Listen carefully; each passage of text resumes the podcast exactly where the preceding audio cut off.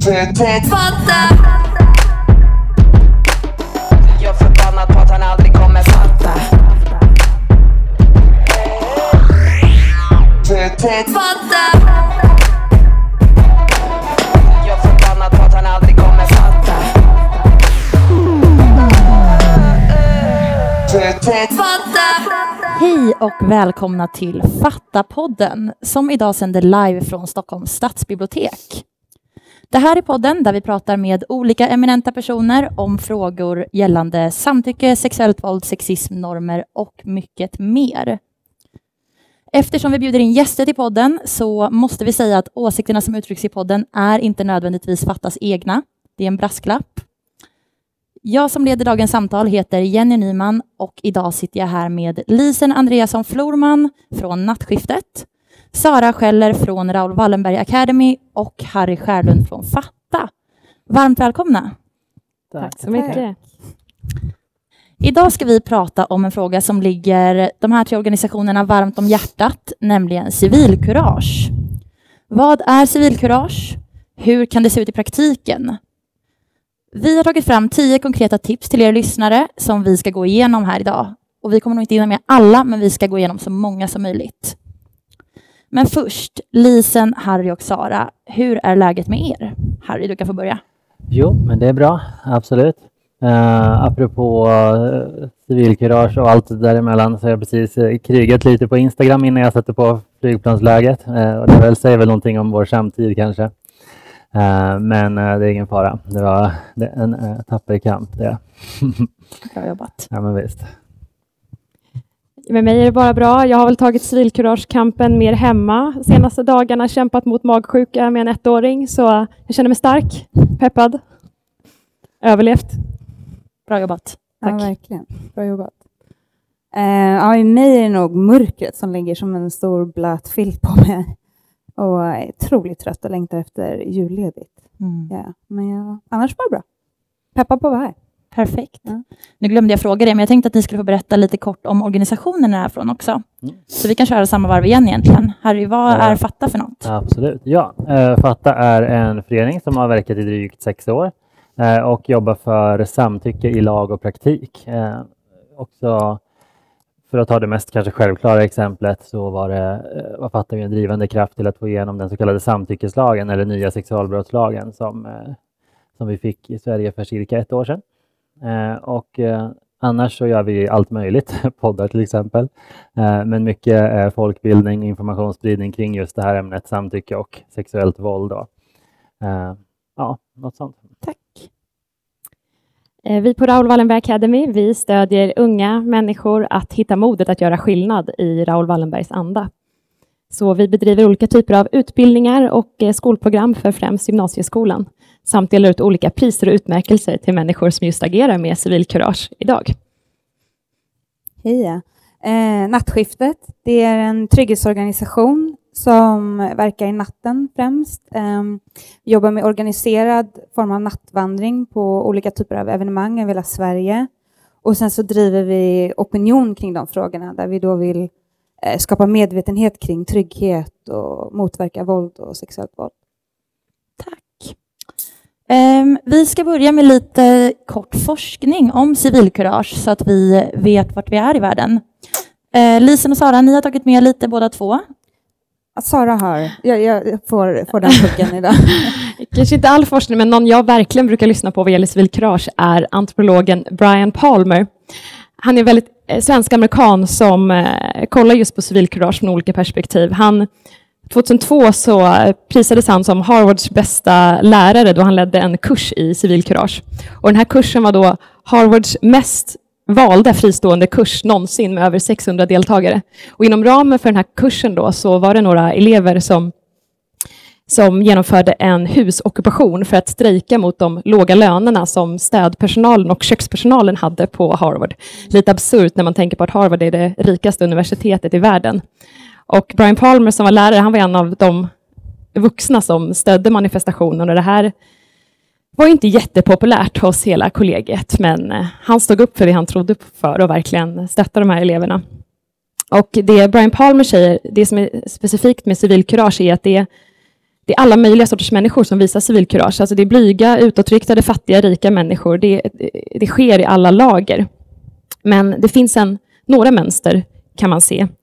Och eh, han tar exempel från till exempel andra världskriget. Då visade det sig att personer som hade mött och träffat människor från andra kulturer och religioner under sin barndom, de i större utsträckning än andra riskerade sina liv för att hjälpa utsatta judar och andra förföljda undan förintelser.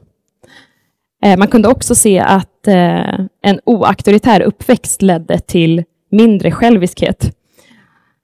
Ehm, och Brian Palmer hävdar också att all forskning säger att påtryckningar utifrån ofta tar död på ens motivation. Till exempel om du blir prästad eller tvingad att spela piano, då kommer du förlora all lust till att skapa musik i framtiden. Så därför är han övertygad om att till exempel skolor med fokus på lydnad, det utvecklar individer med mindre civilkurage än andra. Tack.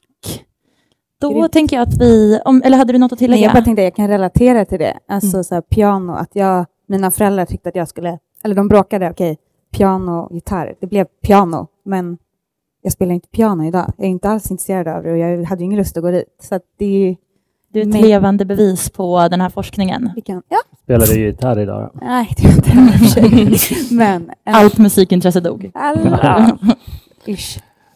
Yes, men då tänker jag att vi raskt går vidare till våra tio tips.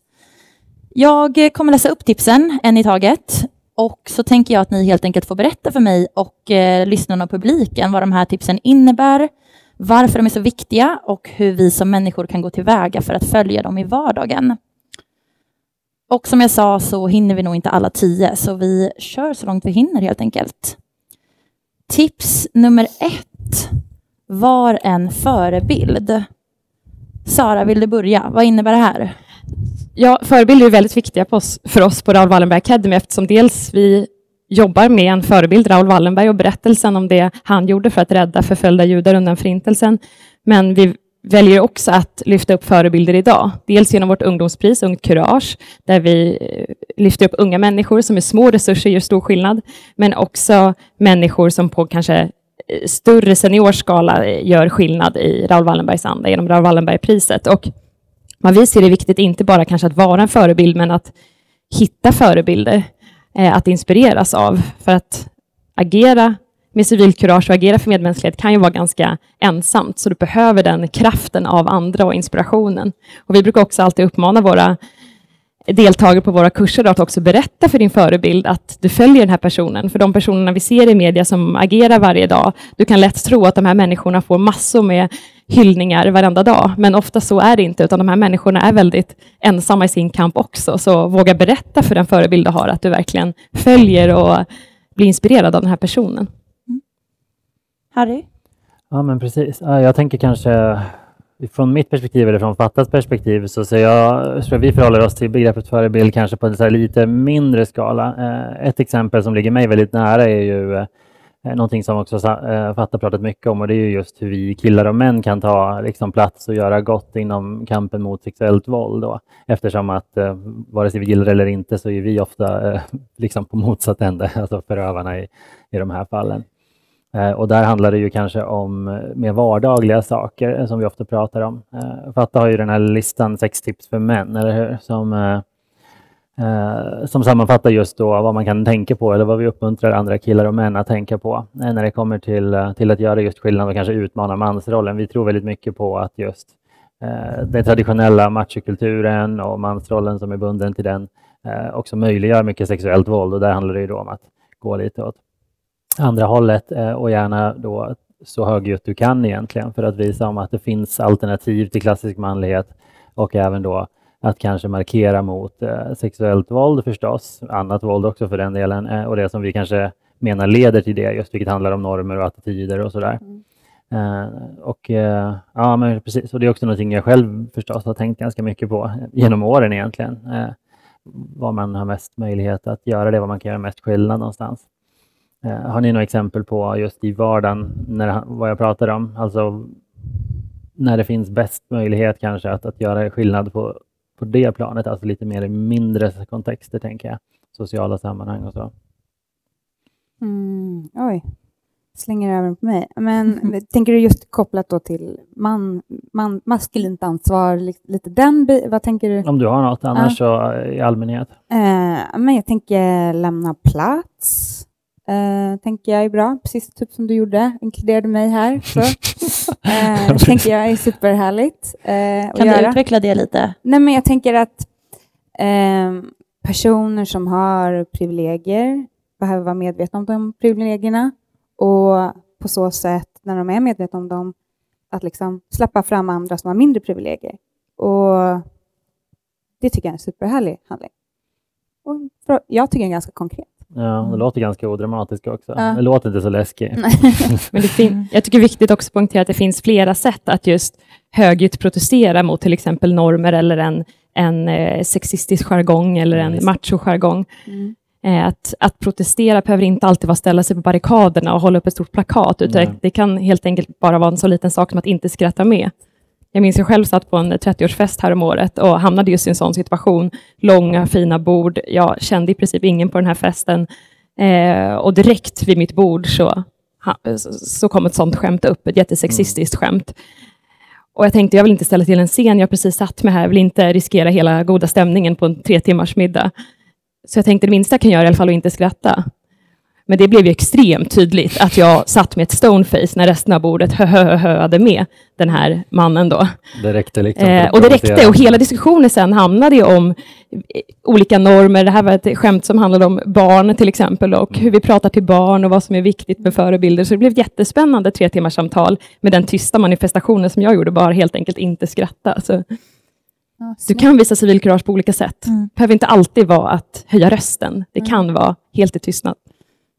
Yes, och jag tänker att eh, vara en förebild, det är på en ganska hög abstraktionsnivå. Så Mm. vi går vidare till de lite mer konkreta tipsen. Tips nummer två, utmana och säg ifrån. Eh, Harry, vill du börja? Ja, nej, men den ligger ju ganska nära egentligen den som vi pratade om eh, nyss, eller de exempel jag tog i alla fall. Eh, för att göra det ännu mer konkret så just i den kampen som Fatta och som jag vet att ni också, kanske framförallt nattskiftet också jobbar med, så, Eh, så hör man ju ganska ofta just det, och med all rätt, att, eh, att du kan göra stor skillnad liksom att förändra just en jargong eller ett, liksom, en, en, en norm eller någon, en, ett mönster som finns i, i kanske ett eh, ett sammanhang där just det är en väldigt grabbig ton. För att ta ett så övertydligt exempel så många nämner ju så här omklädningsrum eller liksom alla sammanhang där det är väldigt tydligt åt ena hållet då, könsmässigt eller så. Eh, Så jag tror att eh, jag tror absolut att eh, väldigt många som är i de kontexterna egentligen inte reflekterar över att det man gör och det man säger kan typ vara ja, uttjatat begrepp men problematiskt liksom, eller till och med såra folk. Eh, Och den skillnaden, alltså bara att inte skratta eller att säga till kan ju verkligen kan ju vara första gången för många, alltså som, som man tänker till kring det. Däremot kan det också förstås få, få just eh, jobbiga konsekvenser. Jag tror att väldigt få eh, vill förlora sina vänskapskretsar, liksom, även om, de, om man har, är osams med vissa delar av dem. Så jag tänker att mycket där handlar ju om att vara smidig eller så hitta en plats att göra det på. För jag tror det är ganska lätt att säga så här, så snabbt någon säger någonting dumt, bara så här, dräm till dem liksom verbalt, eller, ja, eller på något annat sätt. Men eh, i praktiken så tror jag att de flesta håller med om att det kan vara läskigt. Alltså. Så, jag- Där undrar jag också lite från ert håll, alltså, Ja. har ni några tips på hur man kan göra det här på bäst sätt? Inte bara göra det, eh, utan liksom, vilket tillfällen är det som kan, man kan göra störst skillnad? Liksom? Ska man ta någon åt sidan efteråt? Liksom? Mm, säg, alltså, man kan ju också om man tycker det är läskigt, eh, precis som du sa också, att det behöver inte vara ett fysiskt ingrepp bara för att göra civilkurage. Det kan ju vara som vi pratar om nu, säga ifrån, men även det kan ju vara läskigt. Och då tänker jag att liksom, det kan vara med en medgivande blick på tunnelbanan till exempel, att man finns där och liksom tar ögonkontakt och ser sig omkring i rummet och liksom känna in alla i rummet eller liksom när man kliver in i ett rum. Så att folk ser sig sedda och vågar kanske säga, säga till lite senare. Ehm, men också ehm, ja, just det här att det kanske inte... Känna in rummet, ta ögonkontakt, lyssna in. Ja. Så kanske tänker jag också då senare under kvällen, till exempel i nattskiftet, det vi stöter på ute på krogen också, ehm, så är det ju att om man gör just det lite tidigare på kvällen som kanske en barpersonal som jobbar, alltså har ögonkontakt, säger hej hur läget, man pratar lite, ehm, om någonting då senare under kvällen skulle säga hända, att det kanske är lättare då att gå tillbaka till just den personen och säga hjälp eller säga nu Mm. händer det här, för att man fick en medkännande liksom, blick och man fick kanske känna att någon såg en. Eh, Så tänker jag. Men jag skulle också vilja lyfta det proaktiva arbetet i civilkurage. Det kan ju vara jättesvårt att i den stunden ens, som du säger här, ens förstå att det här är inte en trevlig jargong. Och det proaktiva arbetet, jag vet, Raoul Wallenberg ska ofta ha sagt att, och skämtat mycket om att han var en väldigt feg person, men att han hade en inre kompass. Och den här inre kompassen sa att när, väl, när han väl stod där över valet, ska jag vara tyst eller ska jag agera? Då tänkte han, jag har inget annat val. För det var så starkt för honom att hans inre kompass sa vad han skulle göra. Och det är inget man föds med, tror jag.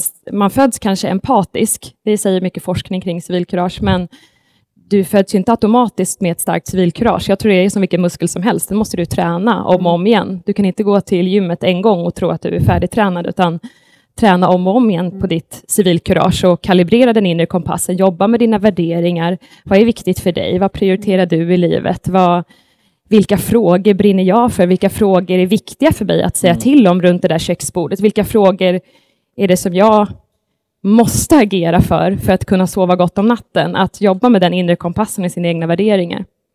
Hur gör man då för att våga säga ifrån i de här sammanhangen? För jag tänker att många vet om att de ska göra det och sen så står man där och så, så blir man stum och gör det inte. Ja, men, återigen tror jag, träning, träning, träning innan. Du kommer misslyckas flera gånger, det gör vi ju varje dag, tror jag. Vi tittar in i mobilen istället för att titta på medpassagerarna på tunnelbanan. Du hör någonting, men du orkar inte ta upp diskussionen. Eh, så du, vi måste helt enkelt öva och hjälpa varandra att öva. Jag tog med den här boken, mycket pedagogiskt att ta med en bok till en podd, men eh, det är en knallrosa bok som heter En handbok i vardagligt civilkurage, Ingrip, av en ungdomsorganisation som heter Vardagens civilkurage.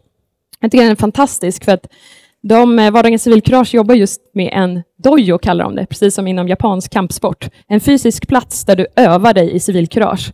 Så du får helt enkelt genom rollspel träna olika tekniker för civilkurage som handlar alltifrån om ställa klargörande frågor eller ifrågasätta eller sätta dig i den, eh, den utsattes perspektiv och så vidare. Så det är jättetydliga liksom, rollspelsövningar och dialogövningar hur du kan just agera i olika sammanhang. Så du får träna på att vara både den utsatta, den som utsätter och en åskådare och så träna på olika tekniker. Yes, perfekt, tack. Vi går vidare till tips nummer tre. Titta upp. Lisen, vill du börja? Ja, men absolut. Ehm, men det var väl lite det jag pratade om innan också, att så här, möta folks blickar och känna in rummet och göra så folk känner sig sedda. Men här tänker jag det handlar om att, precis också som du sa alldeles nyss, här, våga titta upp ur telefonen speciellt, som är kanske det vi har just nu som är väldigt mycket i vägen från oss att titta upp eh, på buss, tunnelbana eller liksom i kontorslandskapet eller ja, andra platser. Men att just våga titta upp, se sig omkring. Eh, vi har haft en kampanj förut som hette 360 trygghet som handlade just om att ta en 360 och liksom titta sig omkring och se människorna i rummet och just att våga säga hej och kolla hur någon mår. Eh, tror jag är jätteviktigt. Men också så här, att titta upp, det kan ju vara jättesvårt och jag tänker då konkret kan ju vara typ ställa in ett, vi pratade om det här om dagen jag och några nattkompisar, och att så här, hur man kan faktiskt ställa in ett alarm i telefonen och så här, Mm. titta upp. Och så på så sätt, om man har det alarmet, titta upp som dyker upp, ja men då tittar man ju upp tror jag ganska naturligt när man får det alarmet. Och det kanske kommer göra att man lite långsiktigt bara övar det och sen kanske man inte behöver det alarmet längre. Jag måste ta exempel bara från min eh, fantastiska kollega Fia som har just gjort, som har gjort just det. Hon Ja. pendlar till jobbet, som sitter mycket på tåg Ja. och började titta upp och upptäckte att alltså, flera dagar i veckan så såg hon människor som grät Mm. i kollektivtrafiken. Och hon började fråga, behöver du hjälp? Kan jag hjälpa dig med något? Oftast fick hon nej som svar. Så hon ändrade sin fråga efter ett tag och frågade, hur kan jag hjälpa dig så att du får det lite bättre just nu? Och det vanligaste svaret hon får är, kan jag få en näsduk? Så nu åker hon alltid runt och har i alla fall ett paket med näsdukar i fickan. Världens enklaste sak. Och hon sa de kommer till användning flera gånger i veckan. Och det tycker jag är helt otroligt, en sån liten Sån liten- gest. ja, Och hur ofta ser vi själva människor som gråter? ja. Mm, men Bra det också. är intressant. Och jag tror för övrigt att det vi pratar om nu, är inte det lite det som jag tror de flesta förknippar med civilkurage? Och då menar jag de här alltså väldigt praktiska sakerna. Så att du är i det offentliga rummet, Mm. någonting dramatiskt händer. Alltså det behöver inte vara överdrivet dramatiskt, det behöver inte vara någon som blir hotad med vapen, liksom, Nej. utan det kan vara som du säger, att någon som gråter. Jag tänker att det är det när man så här definierar begreppet civilkurage, så tror jag att det är det många ser framför sig. Eh, och det är ju jätteintressant att prata om för att det är ju de kanske som känns läskiga. Jag tror att det är väldigt många förknippade också med att utsätta sig själv för fara för andras skull. Förstår ni vad jag menar? Alltså Mm. så här, att civilkurage handlar om att just avbryta ett bråk, eh, eller hur? Eh, och den, eller kanske så här för att hålla liksom på våra favoritteman i Fatta och nattskiftet, liksom, att avbryta kanske ett sexuellt övergrepp eller någonting sånt. Man ser framför sig hur man kan vara den här machohjälten som du vet, ser någon bli, bli liksom antastad i en buske och så springer man dit och så du vet, nita killen liksom. Mm. Det är så här machodröm liksom, att få vara den där riddaren i skinande rustning liksom. Ja. Men civilkurage, de exemplen är ju så ovanliga, jag tror det är bara viktigt att säga det. Alltså, så här, Ja. För det första är de ovanliga och, och här får ni gärna berätta er tolkning av det, men också är det inte alltid det bästa att göra just det. Alltså att springa in och, Nej. och knocka killen. Liksom. Eh, Speciellt inte om det kanske är flera som pucklar på en person. Eh, För att det tror jag också är ett vanligt missförstånd, att det handlar just om att så här, fysiskt ingripa i farliga situationer. Vad tänker ni om det? Absolut, jag tror det är jättevanligt alltså att vi tolkar begreppet civil- civilkurage på det sättet. Och vad är egentligen en risk idag? Att riskera sitt liv, det är väldigt få av oss som någonsin kommer riskera vårt liv för någon annan människa. Men att riskera den goda stämningen, det hamnar vi ofta i. Oh ja. Eh, och vad är det som är mest läskigt? Att möta, möta en förövare på stan, men det kan vara minst lika läskigt att konfrontera en familjemedlem som har andra åsikter eller värderingar än en själv. Så fara och rädsla kan ju vara väldigt olika från person till person och mellan olika situationer. Ja, men Så jag tror inte det är så enkelt som, som vi först kan tro. Visst. Jag håller helt med. Men om det nu är en av de där situationerna, då? Mm. alltså att det faktiskt är en våldsam situation. Jag menar, ska, ska man rusa in? Det tror jag är en fråga som många faktiskt undrar. Alltså jag tror att där kan man ju, eh, man ska inte göra något som kan vara en fara för sig själv eller för andra och man måste ju verkligen vara försiktig. Och, men jag menar, där kan ju verkligen civilkurage vara att ringa 112 eller också så här be, eh, för vissa situationer ska man ju verkligen inte kliva in i. Och, men också kan det vara att man kan be om hjälp om någonting känns läskigt, att det är en situation man ser, man vill agera, säga ifrån, ställa sig där. Då kan det vara antingen bara ställa sig bredvid och markera att man är där, men också att våga ta hjälp av folk runt i närheten. Okej, nu ser jag att det här händer. Kan du följa med mig och kanske vara redo med 112 Ja. om någonting händer? Men man måste ju verkligen vara försiktig i det. Men det behöver inte vara fysiskt att ingripa för att vara civilkurage. Det får man Mm. inte glömma.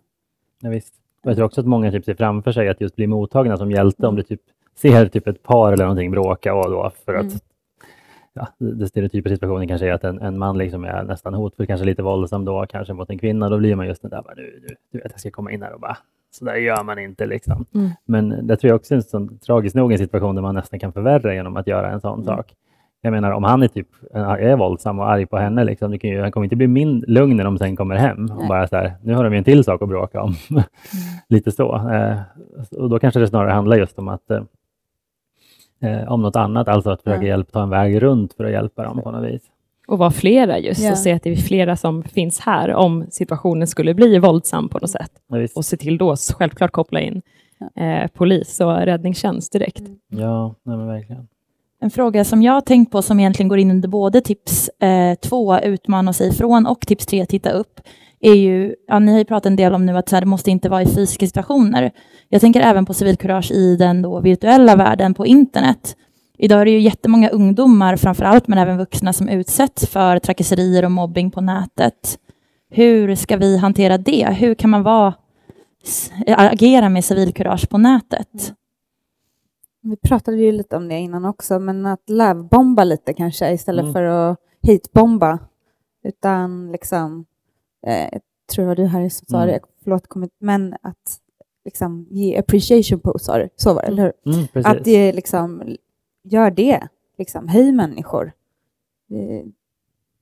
Hej, ja. Mm. Men Det finns ju bra rörelser på nätet också Ja. som hjälps åt att mobilisera. Jag tänker på hashtag jag är här som Mina Dennet bland annat har startat. Att det finns ju rörelser som hittar trolltrådar och hjälper Mm. åt att svara och lovebomba eh, människor som blir attackerade och så vidare. Så det behöver inte vara en ensam riddare på nätet heller. Det finns ju sammanhang att agera tillsammans på nätet också. Så Mm, du mm. behöver inte vara den här ensamma riddaren. Mycket- Inte på nätet heller, även för det kan kännas ensamt. Jag tror också Det- är en fördom om nätet, att det är så himla ensamt och att man kastar sig ut där helt ensamt. Nätet är också en jättehäftig plats att hitta gemenskap, att eh, alliera sig med andra, att eh, finna kraft tillsammans. Nej men verkligen. Jag vet, jag lyssnade på ett samtal från en, eh, en youtuber som hade just varit med om en otroligt lång och jobbig just hatperiod, just att blivit uthängd och extremt misstolkad, alltså på ett, ja, på ett hemskt sätt. Eh, och hon sa det att, så här, hon pratade om alla olika alternativ som hon liksom mm, gick igenom för att eh, hantera liksom den här stormen just. Eh, och då var det faktiskt det hon sa, att det, det, det som funkade allra bäst var när en kollega till henne skrev så här, okej, det här är en appreciation post för den här personen, skriv allt ni tycker om med den. Och så gick den liksom mer viral än hatinläggen. Eh, Och hon sa att det var det enda som funkar. För att så här, bemöta hatan och så här, gå in och svara, så här, nej, nej, hon är inte sån, nej, hon menar inte så. Det bara föder mer och mer uppmärksamhet och det bara blåses upp mer och mer. Och till slut är det någon nyhetssida som snappar upp det här bråket för att det är så jäkla roligt. Liksom. Eh, medan då bara här, ignorera allt, så vi pratar inte ens om det där, om den där skiten, liksom, utan så här, det är bara, bara kärlek här. Liksom. Och det sa hon att det var det, det som funkade överlägset bäst. Mm. Det tycker jag är något ins- inspirerande med faktiskt. Yes, och jag tänker också då att nu är det inte så många ungdomar här i publiken, men en- ett sätt att hantera just eh, trakasserier på internet, det är mycket på något sätt ett laglöst land och vuxna är ofta fortfarande rädda och vet inte riktigt hur de ska agera, även om de ser att ungdomar utsätts på internet. Så att Mm. där är väl mer en uppmaning att våga gå in, våga säga ifrån. Att det liksom knyts tillbaka lite till tips nummer två. Våga vara jobbig. Ja. Och våga ens öppna ögonen och finnas där. Alltså för unga idag, eh, vi vuxna pratar ofta online, offline, som om det är två olika världar. Alltså för en ung person, aha, de, de vet inget annat än online, offline. De har växt upp med internet som kanske många i vår generation inte har. Eh, så för dem är det, ja, jag går till fotbollsträningen, jag, jag går till TikTok eller jag går till min kompis. Det är bara olika rum att röra sig i. Så precis som att vi tittar på våra barns fotbollsträningar, ska vi titta på våra barns beteenden på nätet. Att Verkligen. ändra den skiften, att nätet är inte bara online offline-värld, utan där finns massa platser, precis som i den fysiska världen. Man sa ju förut IRL, det Ja. säger man inte längre. Nej, I, in real life, också AFK, sorry, away from keyboard. för, att, eh, vet, för, för nu kan jag inte svara på ett tag. Man bara, I wish att jag inte kunde svara, jag slipper aldrig det här. Liksom. real life, bara, mm, jo jo. Vi måste eh, gå vidare. Eh, tips nummer fyra. Påverka din omgivning och dina makthavare. Lisa, vill du börja? Ja, ehm, nej men ska vi ta här då? Är så, vi har ju liksom verkligen klivit in i de här och har massa saker, men jag tänker att man kan ju gå med ska vi se, påverka din omgivning. På, men det är ju att gå med i en organisation har vi pratat Mm. om att man kan göra. Att man inte behöver kanske liksom starta en egen, utan det finns massa. Och man skriva kan, på upprop. Precis, skriva upp upprop, precis. Ehm, gå på demonstrationer om det känns rätt. Um, vad vi mer? Göra killmiddag har vi pratat om. Mm. Det är massa här, men eh, mm, mm, mm, mm, och man behöver inte göra en killmiddag, man kan ju bara vanlig middag man har, att man liksom, liksom lyfter de här sakerna. Sen finns det ju såklart att vi sitter här och pratar, tänker jag, är ganska förhoppningsvis kanske någon som påverkar någon, som påverkar någon som har någon form av makt. Um, Gud, hjälp mig, guys. Harry, du pratade när vi diskuterade det här innan, så tyckte du att det var väldigt viktigt, inte bara att gå på demonstrationer, men också att attenda demonstrationer på Facebook.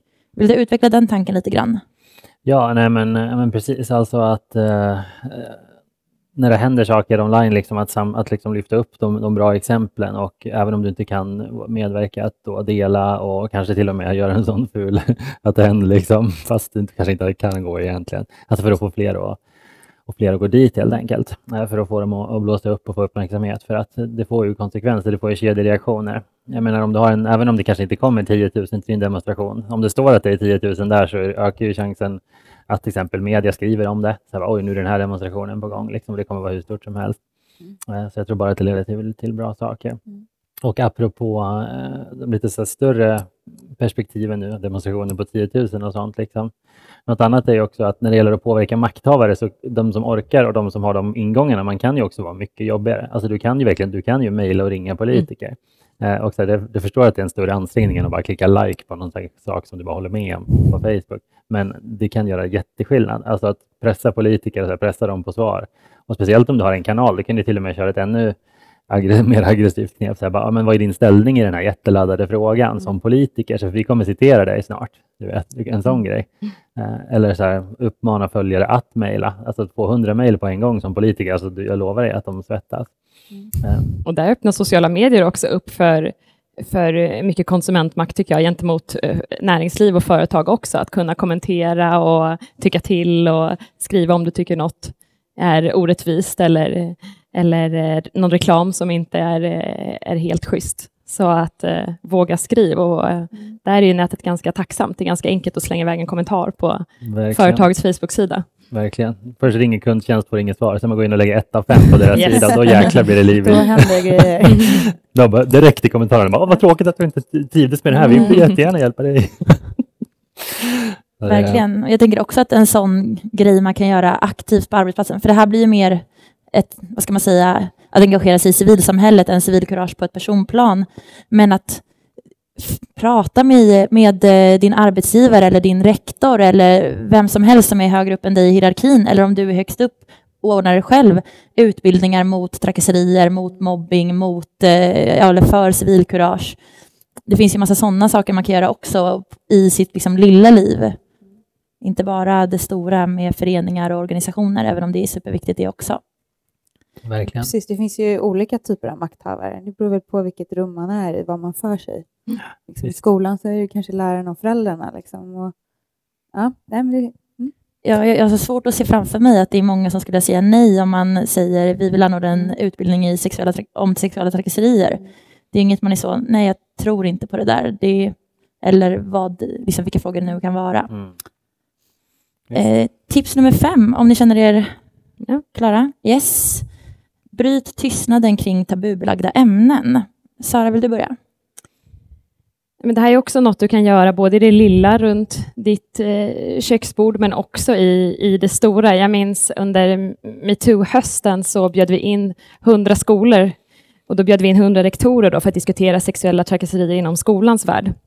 Och eh, då på det här stora mötet så dök det upp fyra tjejer som gick i gymnasiet då, som hade rest ända från södra Sverige, nu minns jag inte vilken skola det var, men eh, de hade rest upp själva och tagit med sig sin rektor på det här mötet och sagt att vi har startat en rörelse för att vi vill prata om sexuella trakasserier på den här skolan. Och jag tyckte det var så häftigt hur, det kanske hänger ihop med förra, att eh, ta med dig din makthavare Ja. som för de här tjejerna var eh, rektorn. Och så åkte de upp på konferensen och, eh, och pratade om de här frågorna som hade varit helt tystat på skolan innan. Då. snyggt. Nej, jag typ bara uppmärksamma att det är bra gjort. Mm. Det, man kan verkligen kanske titta sig närmst i rummet. Vilken, vem tror jag att jag kan påverka här och nu? Och kanske liksom göra det bara. Försök visst. i alla fall. Mm, mm, verkligen. Och den här jag behöver inte heller vara lika konfrontativ om man säger lilla rummet då, Mm. som eh, den här liksom att se åt någon när de gör fel, utan man kan lyfta saker innan någon gör fel också.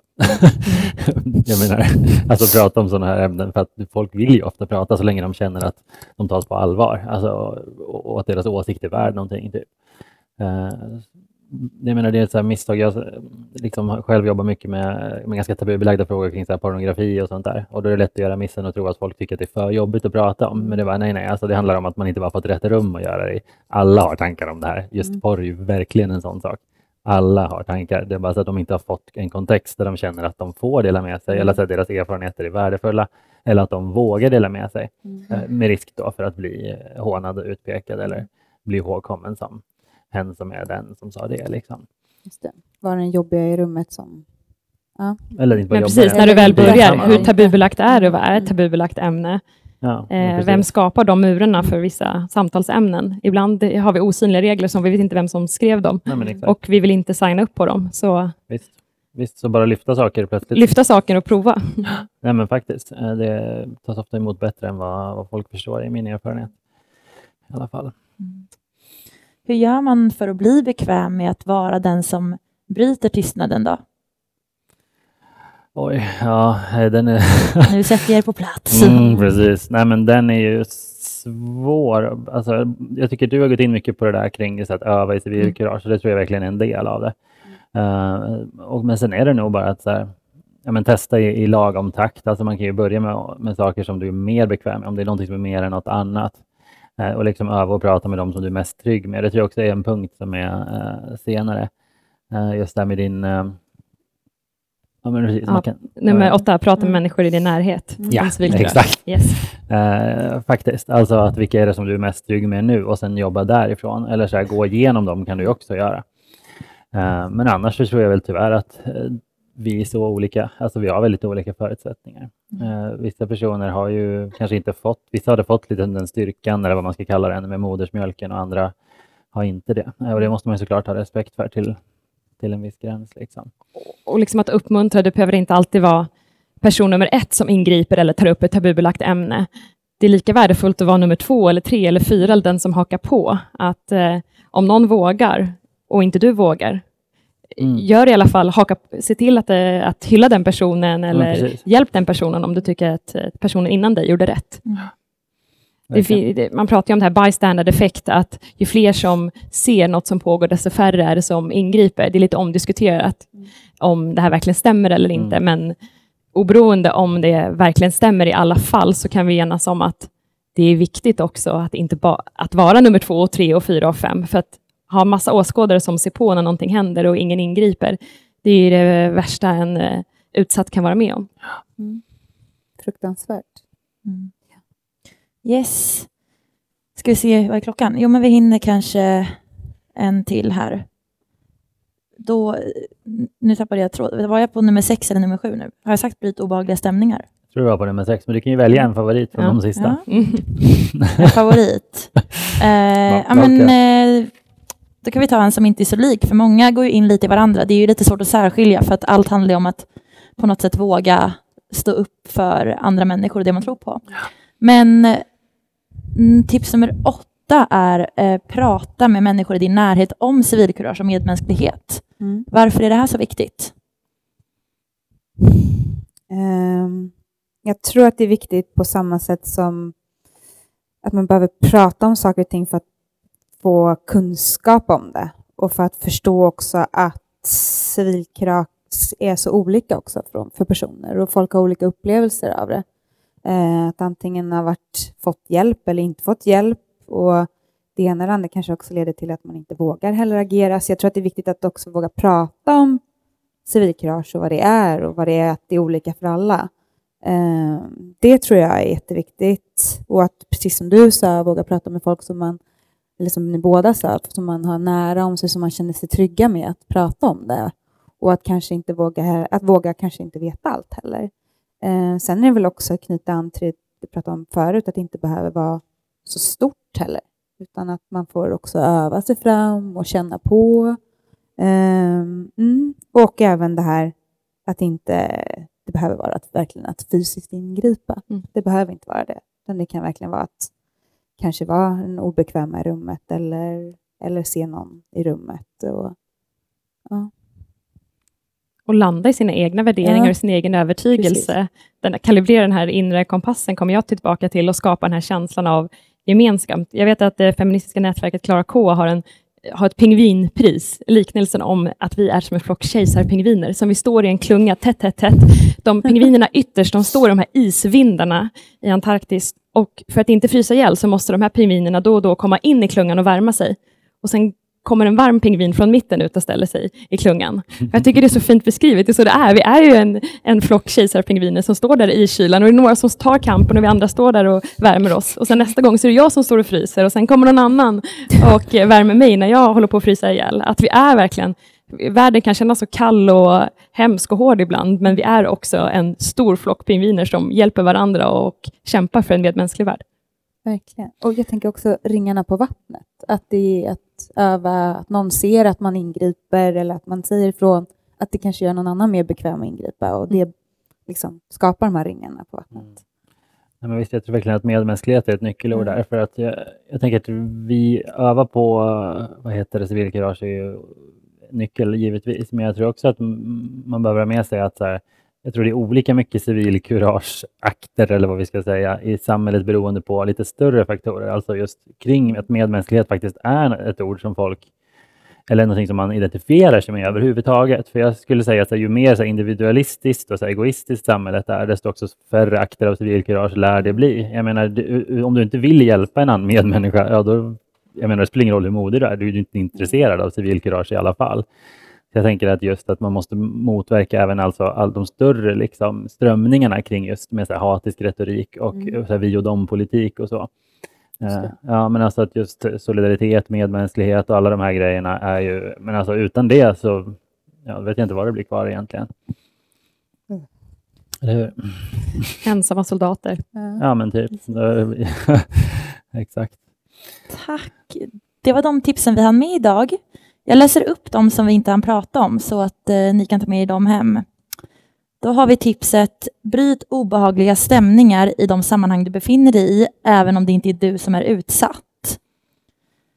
Våga prata med varandra eller någon du känner dig trygg med om du har varit med om någonting som inte känts bra eller varit okej. Okay.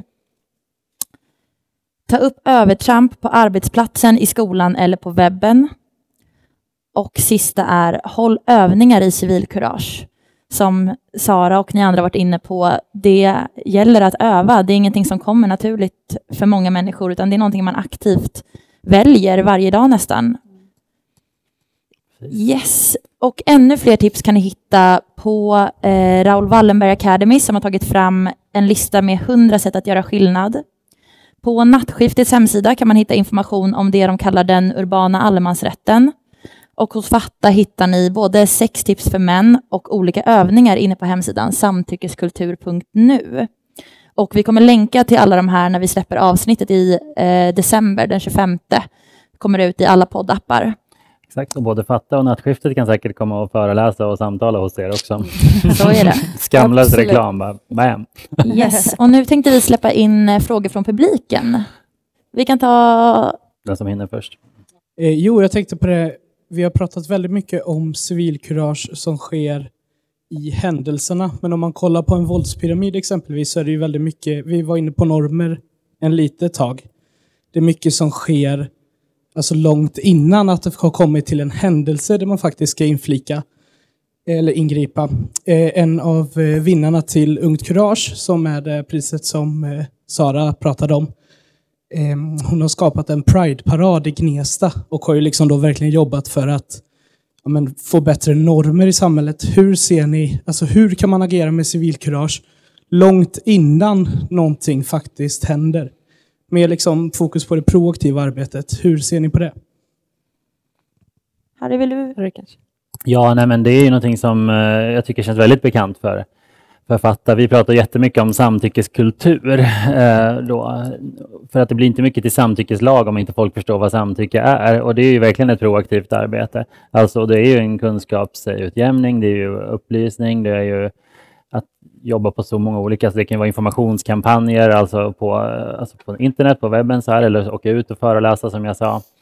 Eh, det tror jag verkligen är eh, en nyckel i allt där och som jag sa också tidigare så ett, alltså ett medmänskligt samhälle kräver just medmänskliga värderingar och ideal. Alltså att det är sånt vi ska just lyfta upp. Men att eh, och markera mot det vi, vi inte vill ha. Det tror jag att alla kan spela roll. Alltså från den minsta köksbordsdiskussionen till just de största ledarsidorna till stora dokumentärfilmare. Ja, men alltså det, det sätter egentligen bara kreativiteten gränser känner jag. Ehm, Verkligen. Och goda exempel som mm. Raoul Wallenberg jobbar jättemycket med. Det är också en del av det, tycker jag. Vad tänker ni? Men jag, eh, om jag också kan flika in. Mm, jag tänker alltså, långt ner i den här våldspyramiden som du eh, nämnde så finns ju just eh, ja, men sexistisk och rasistisk och homofobisk jargong och skämt. Och lite som vi pratade om här då, att liksom, genom att inte säga ifrån, genom att inte utmana så förskjuter man ju då gränsen på vad som anses okej. Okay. Så Visst. många av kanske de tips vi har kommit med idag är ju på något sätt en del av det här proaktiva arbetet i att vi genom att, ja, genom att vara lite uppkäftiga eh, markerar att eh, ja, men även om du just nu är kanske på det nedersta steget i pyramiden så, så accepterar inte jag det här och förhoppningsvis får ju då eh, om inte bara den personen så alla i eh, rummet en tankeställare kring så här, hmm, ja, men det här kanske inte var en, en, ett toppenskämt som jag drog just nu. Mm. Visst. Kändes det som ett svar på din fråga? Yes. Då hade vi en fråga längst fram också. Ja, jag har ingen fråga, men jag eh, har en liten grej där som ni pratade om eh, typ, eh, på åttan. Prata med, dina, mm, prata med människor i din närhet om civilkurage och medmänsklighet. Jag tycker att det är ett jättebra tips kopplat till det är ju att be dina vänner att lyssna på det här poddavsnittet. Ja. Toppen tips. Snyggt. Yes, är det några fler frågor?